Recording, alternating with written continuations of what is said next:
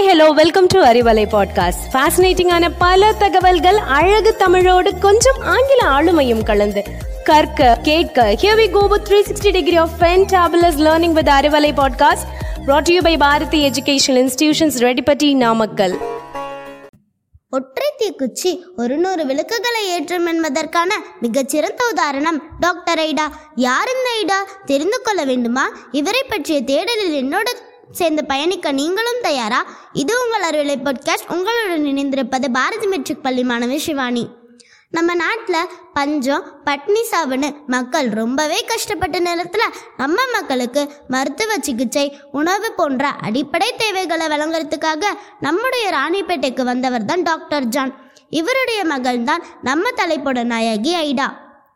ஒரு நாள் இரவு ஐடாவின் வீட்டின் கதவுகள் தட்டப்படுகிறது. ஐடா கதவை திறந்தப்ப ஒருத்தர் நின்றுட்டு இருந்தாரு பிரசவ வழியில் துடிக்கக்கூடிய தன்னோட மனைவியை கூட்டிட்டு வந்திருந்தாரு. ஆனால் ஐடா டாக்டர் இல்லை. அவரோட அப்பா தான் டாக்டர்னு தெரிஞ்சதும் மன மனக்கலக்கத்தோடு திரும்ப போயிடுறாங்க.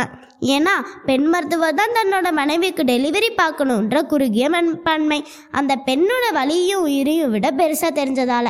அதே நாளில் இன்னும் கொஞ்ச நேரத்தில் இன்னொரு நம்பரும் வந்து கதவு தட்டுறாரு. அவரோட மனைவிக்கு பிரசவம் பார்க்கணுங்கிறதுக்காக. அவர் மட்டும் என்ன? சேத்தல் மலர்ந்த செந்தாமரையா என்ன? அவரும் ஒரு ஜென் டாக்டர் டெலிவரி பார்க்கறத விரும்பாம அங்கிருந்து கிளம்பிட்டாரு. டெலிவரி பெயினில் வந்த ரெண்டு பெண்களுக்கு என்ன ஆச்சோன்னு? நைட்டெல்லாம் அதை பற்றின தாட்ஸ்லேயே ரொம்ப டிப்ரெஸ்ட் ஆகி இருந்தாங்க நம்ம ஐடா. அடுத்த நாள் காலையில் அந்த கர்ப்பிணிகளோட சடலங்கள் அவங்க வீட்டை கடந்து போகும்போது மனசளவில் ரொம்பவே உடஞ்சு போயிட்டாங்க. பெண்களை படிக்க வைக்க மாட்டாங்களாம் ஆனால் பெண்ணுக்கு பெண் தான் டெலிவரி பார்க்கணும்னு எதிர்பார்க்கறது எந்த விதத்தில் நியாயம். இவங்களுக்காக நானே மருத்துவம் படிப்பேன்ற வைதாகியத்தோட அமெரிக்காவில் படித்து டாக்டர் ஆனாங்க நம்ம ஐடா. அதுவும் நம்ம மக்களுக்காக. எண்ணம் உறுதி எனில் என்னப்படி உயரலான்றத ஐடா நிரூபிச்சு காட்டியிருக்காங்க. அமெரிக்காவில் டாக்டர் பட்டம் பெற்ற ஐடா அங்கே கிடைச்ச ஒர்க் ஆஃபர்ஸையும் நெக்லெக்ட் பண்ணிட்டு நம்ம மக்களுக்காக பல நாடுகளையும் டொனேஷனாக வாங்கின பணத்தில் ஆயிரத்தி தொள்ளாயிரத்தி தொண்ணூறில் நாற்பது படுக்கை வசதிகளோடு ஒரு ஹாஸ்பிட்டலை பெண்ணுரிமைன்ற பேச்சுக்கே அனுமதிக்காத நேரத்தில் பெண்களுக்காகவே ஒரு ஹாஸ்பிட்டலை கட்டி முடிச்சிருக்காங்க நம்ம ஐடா.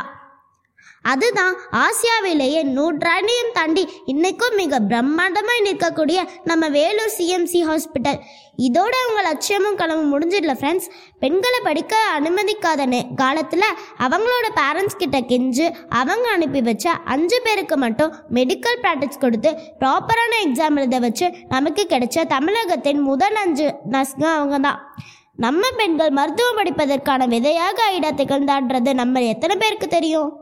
எங்கேயோ பிறந்து எங்கேயோ வளர்ந்த ஐடா நம் தமிழ்நாட்டிற்காக தன்னோட வாழ்க்கையே மொத்தமாக அர்ப்பணிச்சிருக்காருன்னா நம்ம நம்மளோட தேசத்துக்கு நம்ம மக்களுக்கு செய்ய வேண்டிய சேவைகளும் பொறுப்புகளும் இன்னும் அதிகமாக இருக்க வேண்டாமா ஃப்ரெண்ட்ஸ் ஐடாவால் ஏற்றப்பட்ட மெழுகுவத்தி இன்று பிரகாசமாக உலகத்தரத்தோட்ட வேலூரில் லட்சக்கணக்கான மக்களுக்கு உயிர் கொடுத்துட்டு இருக்கு இன்னும் ஒரு சமூக சேவகரை அறியும் ஆவலோடு உங்களிடமிருந்து விடைபெறுகிறேன். நன்றி வணக்கம்.